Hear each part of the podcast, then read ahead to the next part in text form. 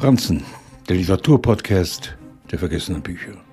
Joe Buck, der große, gut aussehende, naive Macho mit dem weichen Kern, den sein blinder Optimismus von Houston nach New York treibt, arbeitet als Tellerwäscher und kauft sich gleich zu Anfang von Midnight Cowboy ein paar Stiefel, die mehr sind als seine Fußbekleidung. Sie und der passende Hut verwandeln ihn in einen Cowboy.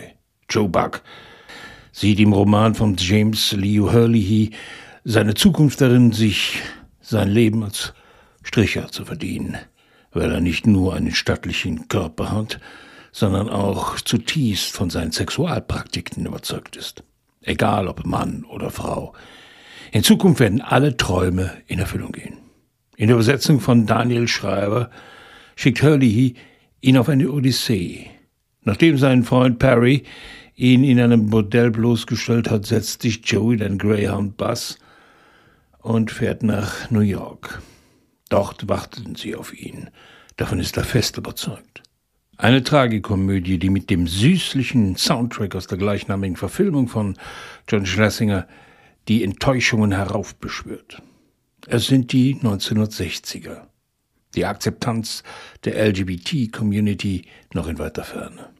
Joes Versuche, reiche Frauen an Land zu ziehen, scheitern kläglich, komisch, absurd, erirrlichtert durch Hotelzimmer, Suiten, Dachböden. Alles ist neu, alles ist fremd, alles ist verlockend, alles kostet Geld, von dem er wenig besitzt.